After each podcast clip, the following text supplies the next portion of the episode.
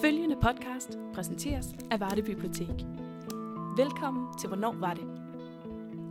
Hvornår var det er en lokalhistorisk podcastserie af Varde Bibliotek. I serien smelter lokalhistorien i Varde Kommune sammen med Danmarks historien, når vi dykker ind i de begivenheder, der har formet vores lokalsamfund. Vi fortæller de historier, der kæder os sammen. De historier, der gemmer sig under tagene, i de små byer, i gaderne, i plantagerne og i klitterne. Kort sagt, i hele Varde Kommune, fra Vejers til Agerbæk, fra Ølgod til Blåvand. Velkommen til.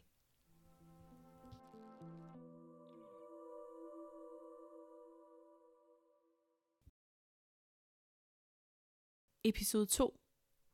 Eventyrets land fra hus og hjem. Andreas Lenemann sidder i sin lænestol. Hans hænder er barket af hårdt arbejde, og tiden har sat sine spor.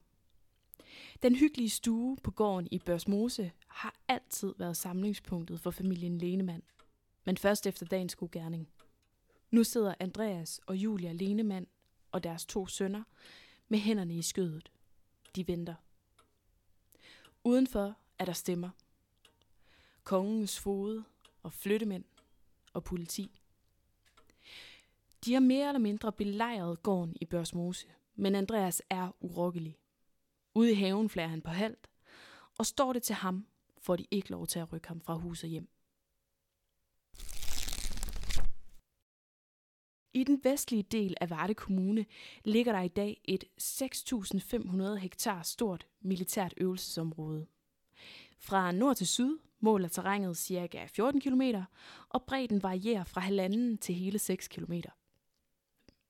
Men Oksbøls skyde- og øvelsesterræn var engang der, hvor livet udspillede sig for familier, hvor slægtsgården blev opdyrket, og hvor man drømte om fremtiden. Historien om, hvordan området blev militært, er kompleks og til dels smertefuld. Og det er den historie, vi skal dykke ind i nu. John V. Jensen, der er museumsinspektør ved Vardemuseerne, ved en hel del om historien i området, der også er kendt som eventyrets land. Derfor har jeg fået ham til at fortælle om, hvad der egentlig skete. Og vi starter ved starten. For hvor kom titlen som Eventyrets Land egentlig fra? Eventyrets Land, det er det område, som ligger ned omkring Skallingen. Og øh, det stammer tilbage fra 1850'erne, hvor der var en dansk digter, som hed Thomas Lange, som i hvert fald er, er ret berømt her i området. Og han skrev om Eventyrets Land. Det var da han var flyttet derfra, så skrev han om barndommens land og det var han meget fascineret af. Og det der poetiske eventyrsland, det har man så siden brugt til markedsføringen af Varde Kommune, eller Varde områdets øh, strande og ferielandskaber der. I 1850'erne blomstrede nationalromantikken, og det var der, vi for første gang hørte om eventyrets land. I mange år nyder man godt af titlen, Sommerhusene springer frem af klitterne, og der arbejdes hårdt på de små gårde i området med at få udbytte ud af den næringsfattige jord. Men efter 2. verdenskrig ser verden anderledes ud. Efter 2. verdenskrig, da man begynder at opbygge det danske forsvar igen, altså herren var jo ødelagt, så får man Marshallhjælp, våbenhjælp, og så finder man ud af, at vi skal bruge nogle større øveområder i Danmark til militæret. Altså det, det militære isenkram, som, som kommer nu, det kræver mere plads. Så begynder man at kigge på et kort. Hvor kan vi have det i Danmark? Og man havde kaldet Mærsk området, som ligger mellem Blåvand og Vejers. Det havde man i forvejen. Og man havde noget længere op nordpå os, altså i, i forlængelse af kaldes Mærsk. Men ikke nok, det var for smalt. Og så begynder Forsvarsministeriet og, og herren at begynde at kigge på, hvor, hvor kan vi så kigge, altså hvilke steder i Danmark vil være egnet til det. Og der falder valget så på Sydvestjylland, fordi man siger, det er tyndt befolket, der er dårlig jord, og vi har militære ting dernede, ret store militære områder i forvejen. Så det er det, der giver mest mening at, at vælge det område. Det er ikke alene danskerne, der bestemmer, at der skal et større område til. Efter de store krigs nedbrudte alliancer opstår der nye og med nye alliancer følger selvfølgelig nye goder, men også nye forpligtelser. Man vidste godt fra statens side, at det her det var nødvendigt, fordi Danmark har meldt sig ind i NATO. NATO stiller nogle krav. Dem kunne Danmark ikke, som det var, opfylde, fordi man kunne ikke lave de øvelser, som der skulle til. Og, øh, og så går man så øh, i gang med at finde ud af, hvordan, hvordan kan vi så gøre det her. Daværende udenrigsminister Gustav Rasmussen underskrev den 4. april 1949 den nordatlantiske traktat og afsluttede dermed den neutralitetspolitik, som Danmark havde ført i forhold til verdens stormagter siden 1864. Med medlemskabet i NATO har Danmark nu valgt side, og da fronterne i den kolde krig bliver trukket stadig skarpere op mellem øst og vest, er man nødt til at handle. Man er nødt til at efterleve kravet om et større øvelsestræng hurtigt. Lokalbefolkningen bliver ikke inddraget i det her, slet ikke i begyndelsen. Og man var fra, fra dansk side også, altså fra herrens side og forsvarsministeriets side, klar over, at det her, det skulle gå hurtigt. Det her, det skulle øh, køres igennem så, så hurtigt som muligt, fordi altså kunne det skabe lokal modstand. For man var godt klar over, uanset hvor i Danmark man ville tage det her jord, så ville det komme til at ramme nogen. Og det man så, øh, kan man sige, kiggede på, det var, hvor kommer det så til at ramme færrest. Og dermed bliver det også billigst. Øh, men det blev så Sydvestjylland. De første skridt til den militære ekspropriation af eventyrets land er altså så småt taget. Men hvordan starter man overhovedet op på at planlægge en ekspropriation, uden at inddrage den lokale befolkning? Da det begynder så stille at, at komme i gang, så er det i begyndelsen af 60'erne. Der holder man de første møder øh, med de lokale sovnerådsformand. Der var to øh, områder, som der skulle eksproprieres. Det var delt i to sovne, Ho Oksby og Ålsovn. Og de to sovnerådsformænd, eller borgmestre, som vi vil kalde det nu, de mødes så med nogle repræsentanter fra Forsvarsministeriet og med herren under sådan nogle lukkede møder, hvor de sådan egentlig bliver orienteret om, at det her det formentlig vil komme til at ske. Allerede i 1962 får sovnerådsformændene altså en orientering bag lukkede døre. Men der er intet officielt meldt ud endnu. Fra statens side er man interesseret i at undgå, at den lokale befolkning når at opruste modstand mod ekspropriationen af jorden, hvor de lokale har boet i generationer. Men rygterne begynder at svire. Der begynder at, at komme nogle rygter om, at forsvaret har kigget på de her sådan, arealer. Man ved ikke rigtig noget, og det, det er der mange af dem, jeg har snakket med, der også siger, at det var, en, det var en, ikke nogen god tid, fordi de vidste ikke, om de var købt eller solgt. Nogle var måske allerede ved at, da det ligesom trækker lidt ud, og ved at tænke, at ah, det bliver nok ikke til noget. Og andre, de øh, var måske mindre optimistiske og, og tænkte, det her, det, det bliver til noget, men, men, men hvordan? Og det, der så sker, det er jo så, at man, og det er helt naturligt, at man så måske kunne finde på at sige, hvis jeg alligevel bliver købt ud af det her i løbet af kort tid, så kan det ikke betale sig, at jeg maler mine vinduer i år. Det kan ikke betale sig, at jeg gør dit og datten, så, så begynder man sådan måske at slække lidt på ting, fordi hvis jeg alligevel skal ud herfra. Og det, det ved jeg også, der var øh, nogen, som var i den periode, som begyndte på, på altså, som at, at lave mindre vedligehold og, og den slags, for, fordi man vidste ikke, om man var købt eller solgt. Og det, det er en ubehagelig situation at være i. Der gik et par år, hvor de omkring 100 familier, der boede i områderne ved Børsmose, Greb, Vejers og Mosefro, og en række sommerhusejere ikke vidste, om de skulle blive boende, eller hvordan deres fremtid så ud. Mente man virkelig, at man ville købe bønderne ud af deres ejendomme, som jo ikke kun var deres hjem, men også deres levebrød? Og hvad skulle det hele ende med? I hovedstaden debatterede man livligt spørgsmålet i Finansudvalget. Eller de, altså folketingsmedlemmerne, der var medlem af Finansudvalget, som debatterer det her, der er det jo klart, at forsvarsministeren, han er, han er pro det her. Og det er øh, hans partifælde i Socialdemokratiet sådan set også. Øh, den radikale, som også er med, er også for. De, øh, de var gået med i det første forsvarsforlig, som det parti har været med i i 1960. Og de er ellers ikke så vilde med forsvar jo, men de kunne se nogle fordele i, hvis man får flyttet øh, noget af herrens, øh, nogle af herrens folk og nogle af herrens øh, aktiviteter ud fra København. Der var meget militær i København stadigvæk. Hvis man får dem flyttet ud til Vestjylland, så kan vi lave boliger i de gamle kaserner og sådan noget der. Og en af dem, det blev så til Båsmandstredes, eller det var Båsmandstredes kaserne, hvor Christiania så dukkede op nogle år senere. Det var der nok ikke nogen, der havde forudset dengang, men, men der var de der sådan, øh, militære øh, arealer og kaserner inde i København, som man så sagde, dem er vi med på, vi vil gerne have dem udflyttet. Konservative, de var selvfølgelig pro Altså, fordi de, de har altid været de forsvarsvenlige, så de sagde, herren skal have det, herren skal have slutfærdigt. Så der var ikke øh, nogen slinger. Og så var der Venstre, de var, de var kan man sige, mere splittet, fordi de havde en del vælgere herude.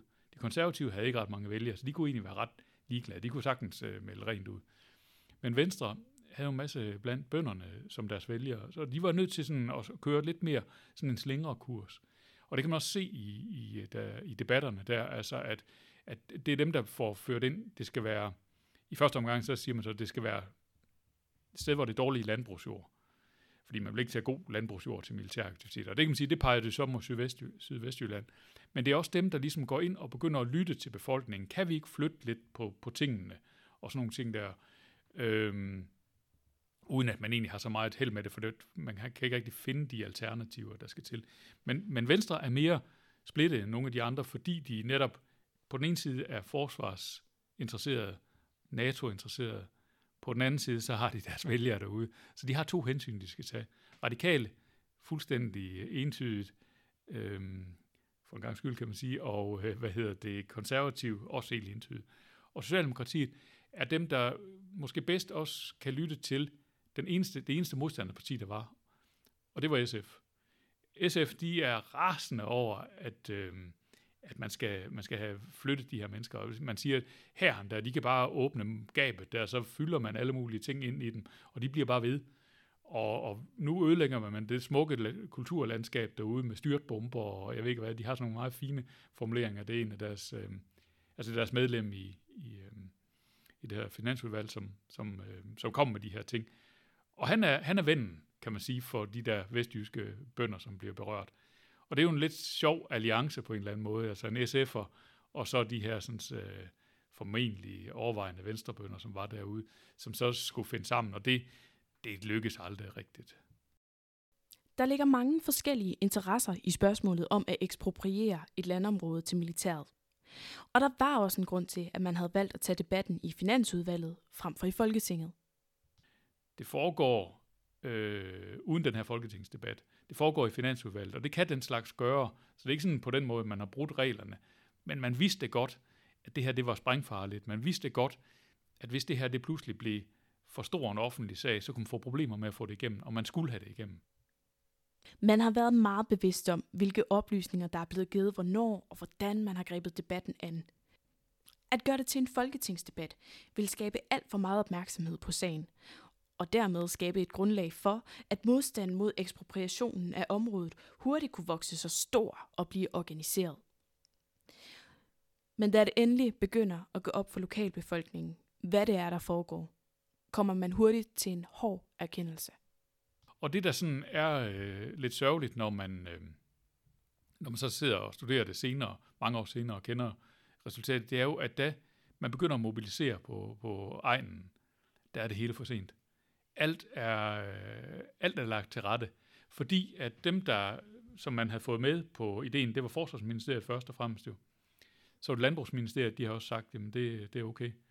Og så var det Kulturministeriet, de stod for nogle af de, havde nogle af de fredede arealer, så de var også inde omkring det her. Og alle tre var klar og sagde, at det er okay. Så det var så de enkelte bønder derude, de enkelte lodsejere, der var imod de her tre. Og, og det vil de fleste tabe, fordi det er, en, det er en svær kamp.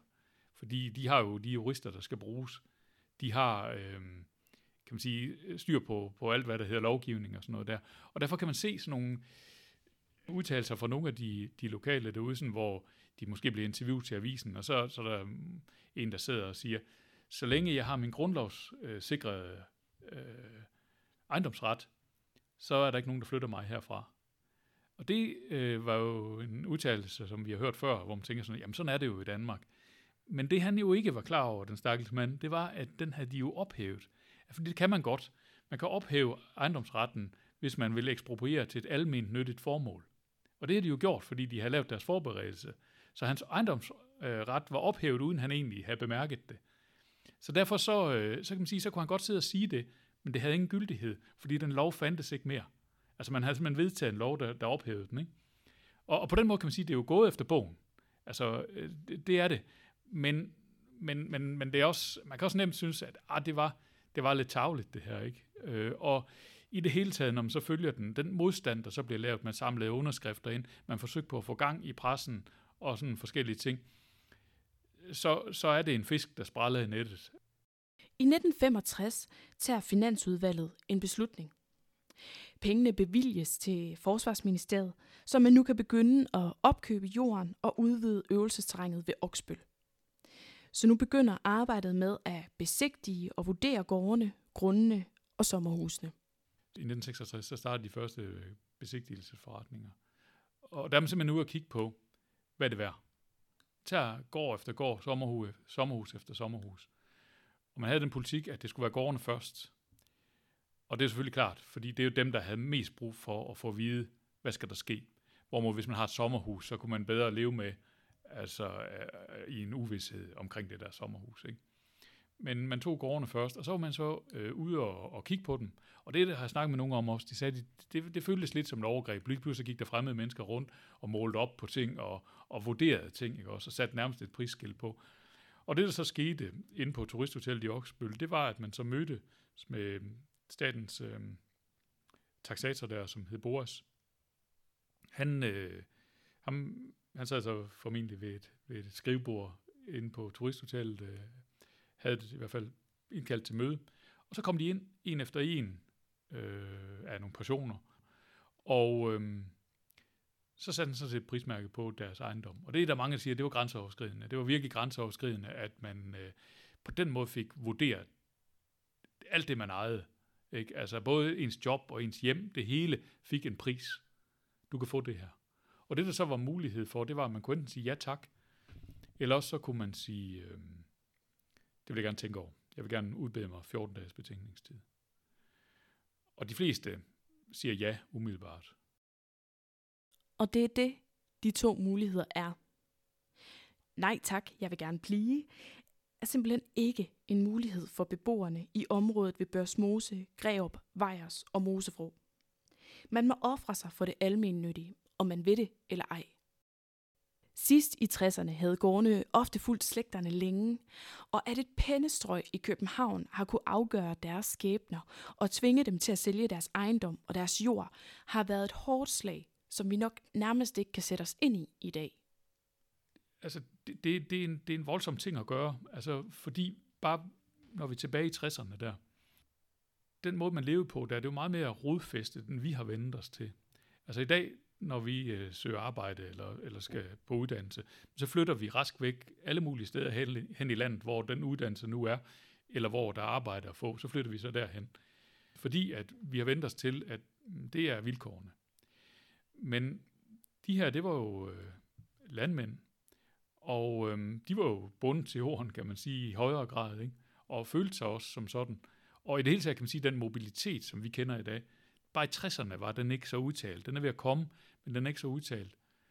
Og derfor kan man sige, så var det jo et, øh, et kraftigt stød imod dem, at, at man ville tage deres ejendom fra dem, som, som betød noget over generationer. Altså jeg plejer at sige, hvis der kom nogen og ville give den rigtige pris for mit hus, fordi de ville ekspropriere det, så vil jeg sige, men, men øh, hvis prisen er rigtig, så kan I ekspropriere alt det, I vil. Ikke? Fordi jeg føler mig ikke på den måde bundet til stedet, så jeg ville kunne købe et nyt sted, og så vil jeg sige, at det, det er mit sted nu. Med til historien om ekspropriationen hører der selvfølgelig også, at nogle af bønderne var rigtig godt tilfredse med de priser, de fik tilbudt for deres ejendomme i 1966. Man har sådan en anekdote, og der er også nogen, der siger, at den er rigtig.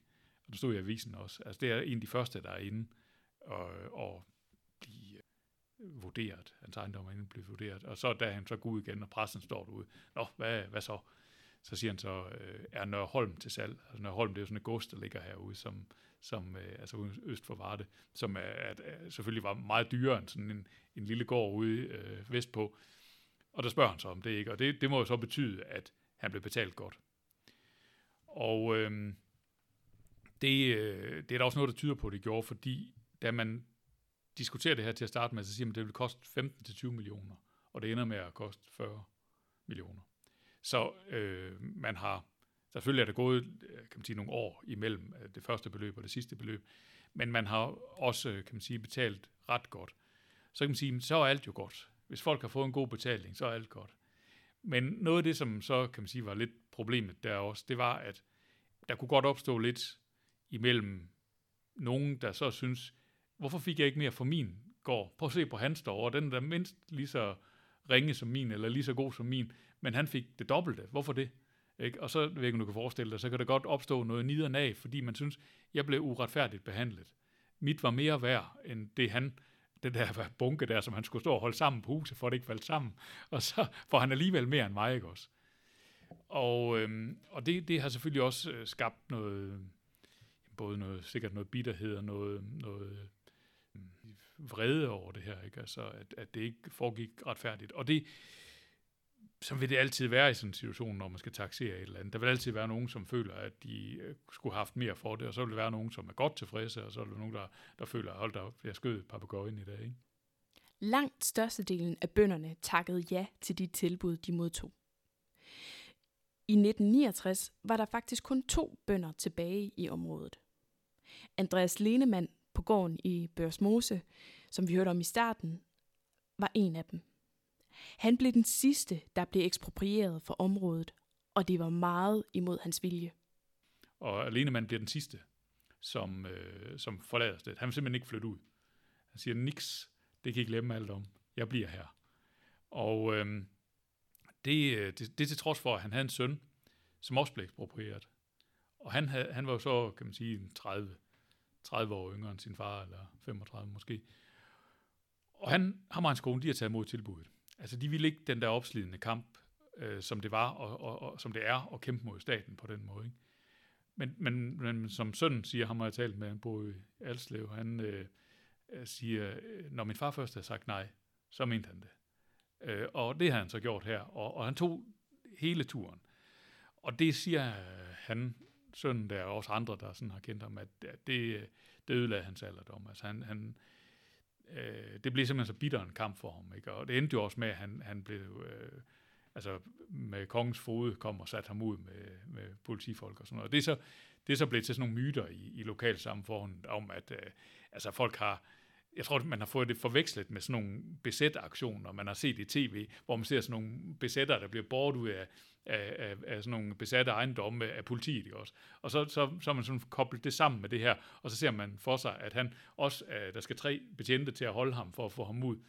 Og, og det ved jeg fra nogle af dem, der overvejede det, plus de billeder, vi har fra, der blev taget en del pressefotos, der kan man se, at det foregår i stille ro og orden. Ikke? Altså, det, er en, det, er en, det er jo en mand på 70 år, som bliver sat ud af sin ejendom der, og øh, han har jo ikke på den måde gjort fysisk modstand, men han, øh, rent øh, øh, kan man sige sådan, mentalt har han jo selvfølgelig været meget imod det her. Andreas selv udtalte til politikken den 8. april 1970, at han var blevet sat ud med Gestapo-metoder. Så overvældende var den uretfærdighed, han følte. Andreas Lenemann var en af de mest indætte modstandere af ekspropriationen. Men selvom kampen umiddelbart synes at være slut, så var Andreas altså ikke helt færdig.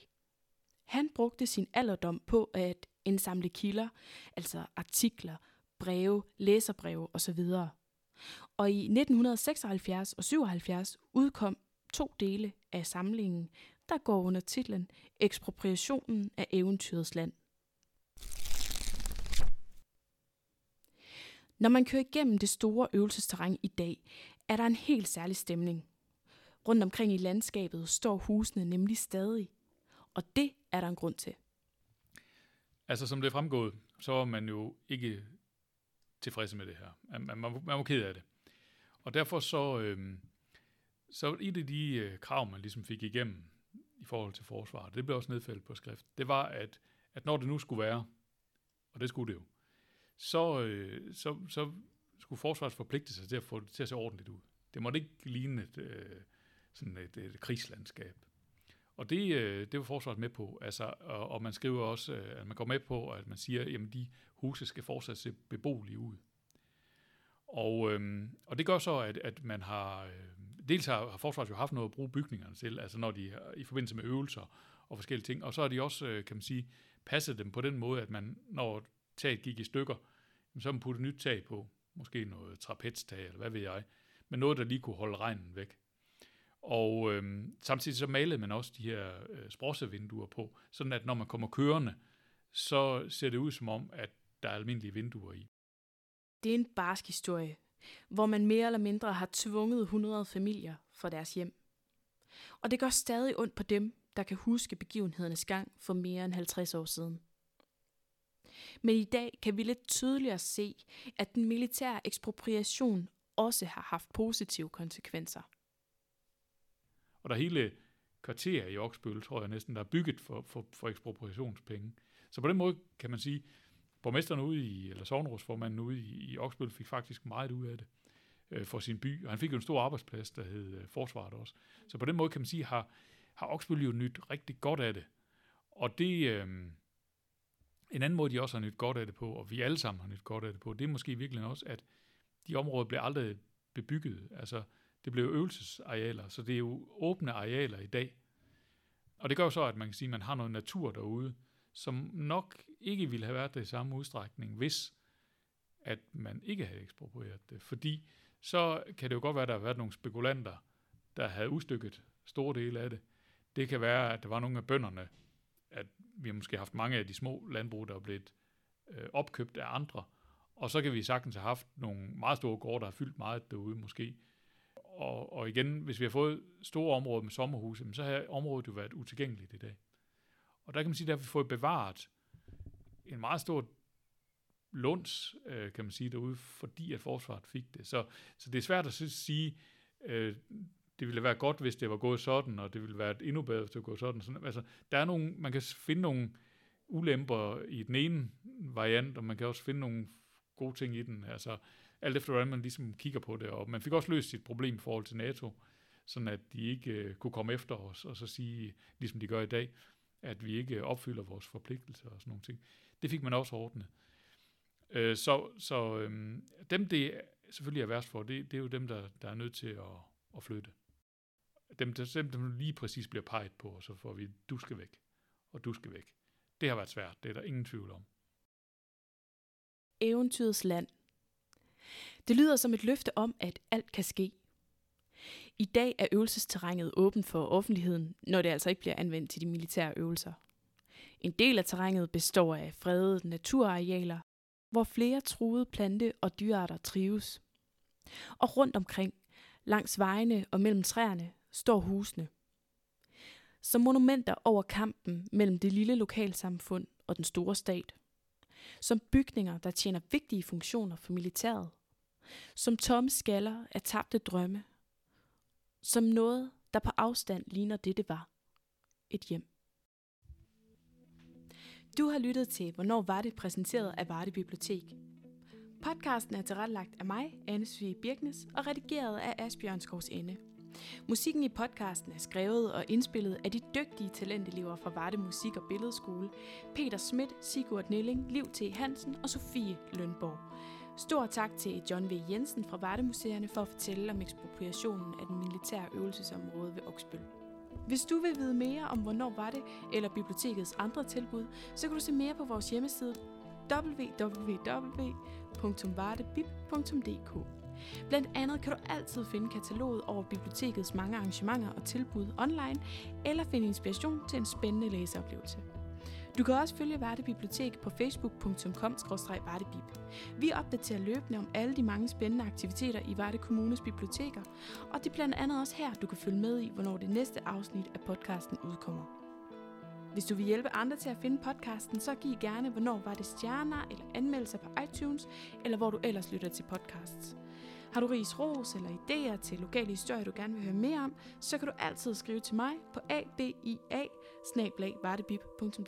så vender jeg tilbage til dig. Tak fordi du lyttede med.